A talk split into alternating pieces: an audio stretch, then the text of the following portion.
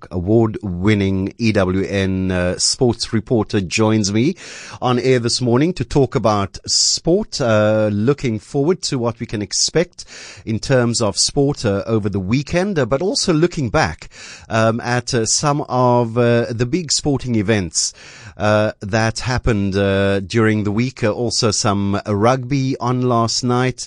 also, a PSL game where the outcome um, was uh, they needed a very good outcome. That was Cape Town City. I'm joined by Carl Lewis. Carl, thank you so much for waking up this early to chat to us here on Weekend Early Breakfast. Are you well?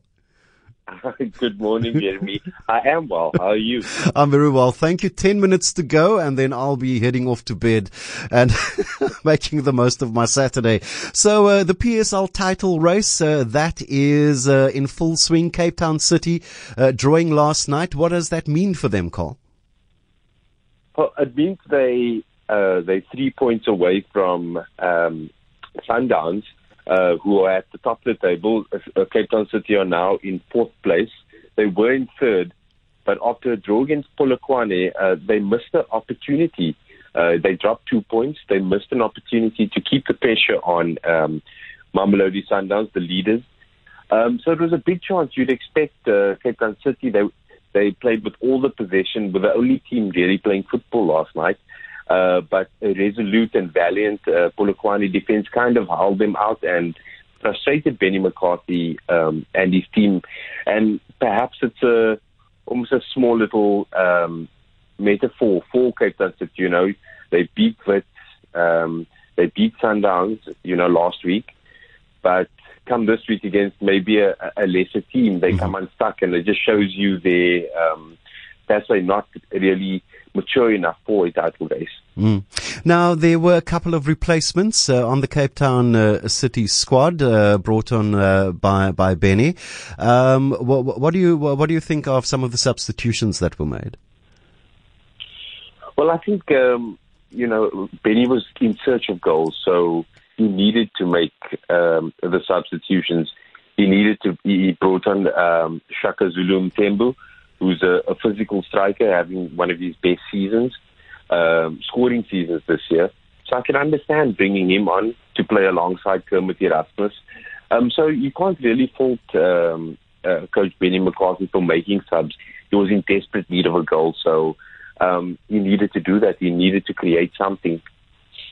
I, I, I read a story, and this is unrelated to the game last night. I read a story in the week. Uh, I think I read the first four lines, and maybe you can give us some more information.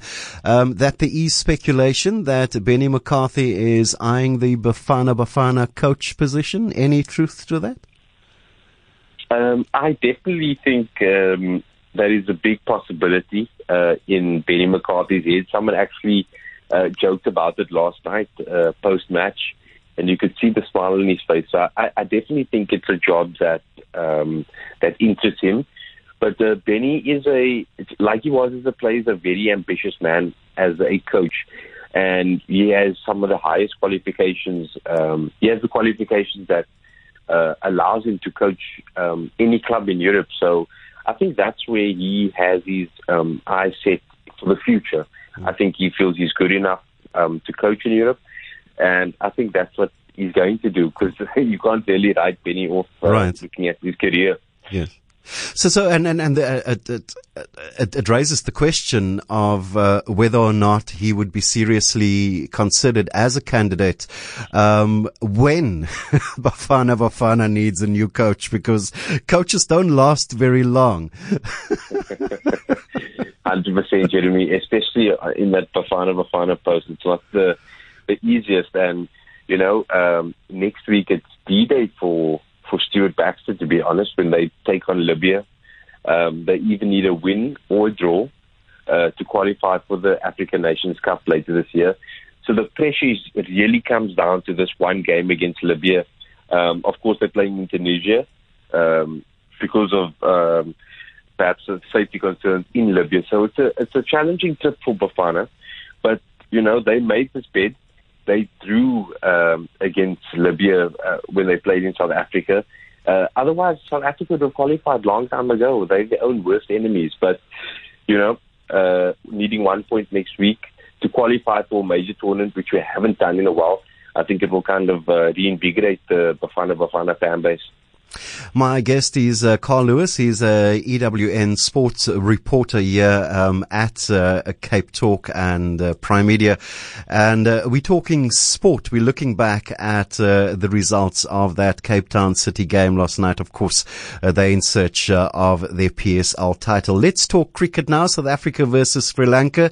At ease, their last ODI at home before the World Cup. Carl, talk to us about that. Yes, of course. Um, uh, World Cup year and a lot of speculation. A lot of the Sri Lankan series has, has been speculation.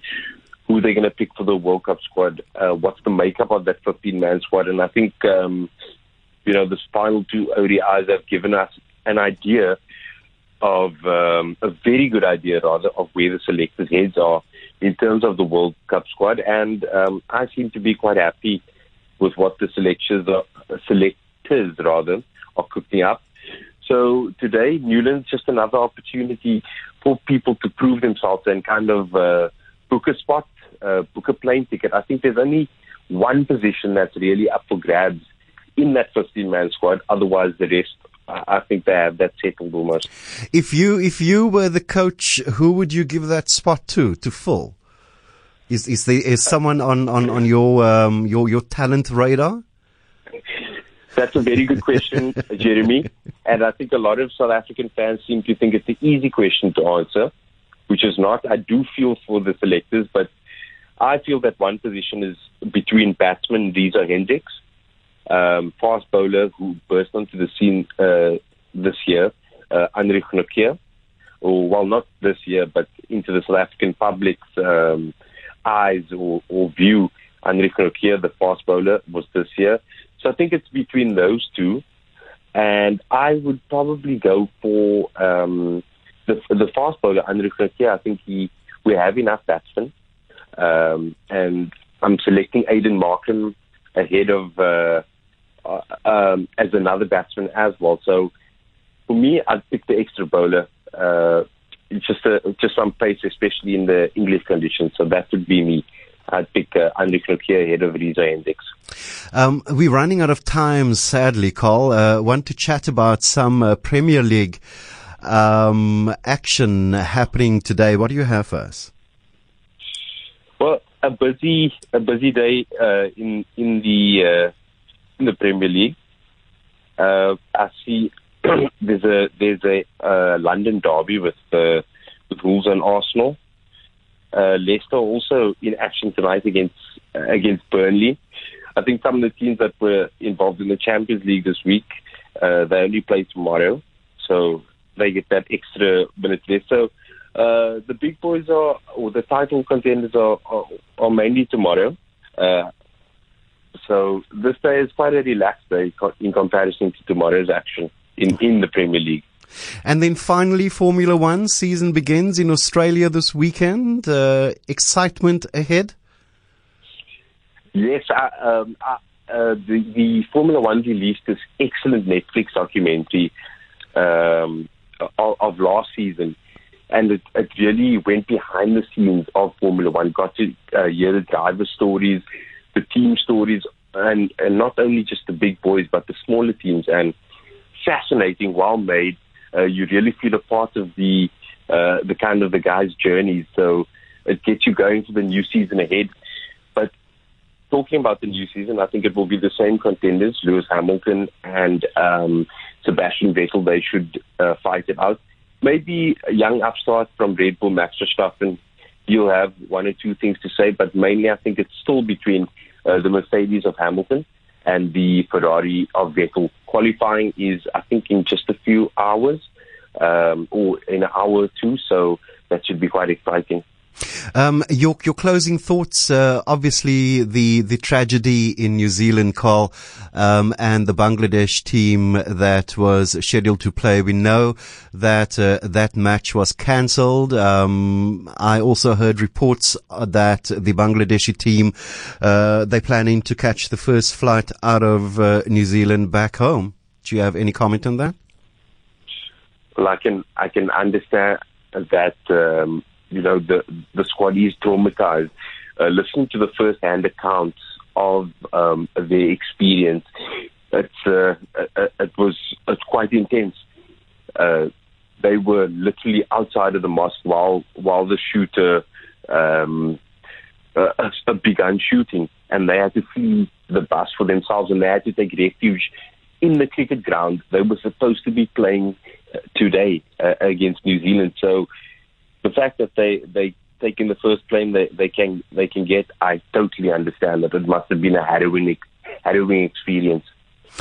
We're going to have to leave it there. That's uh, EW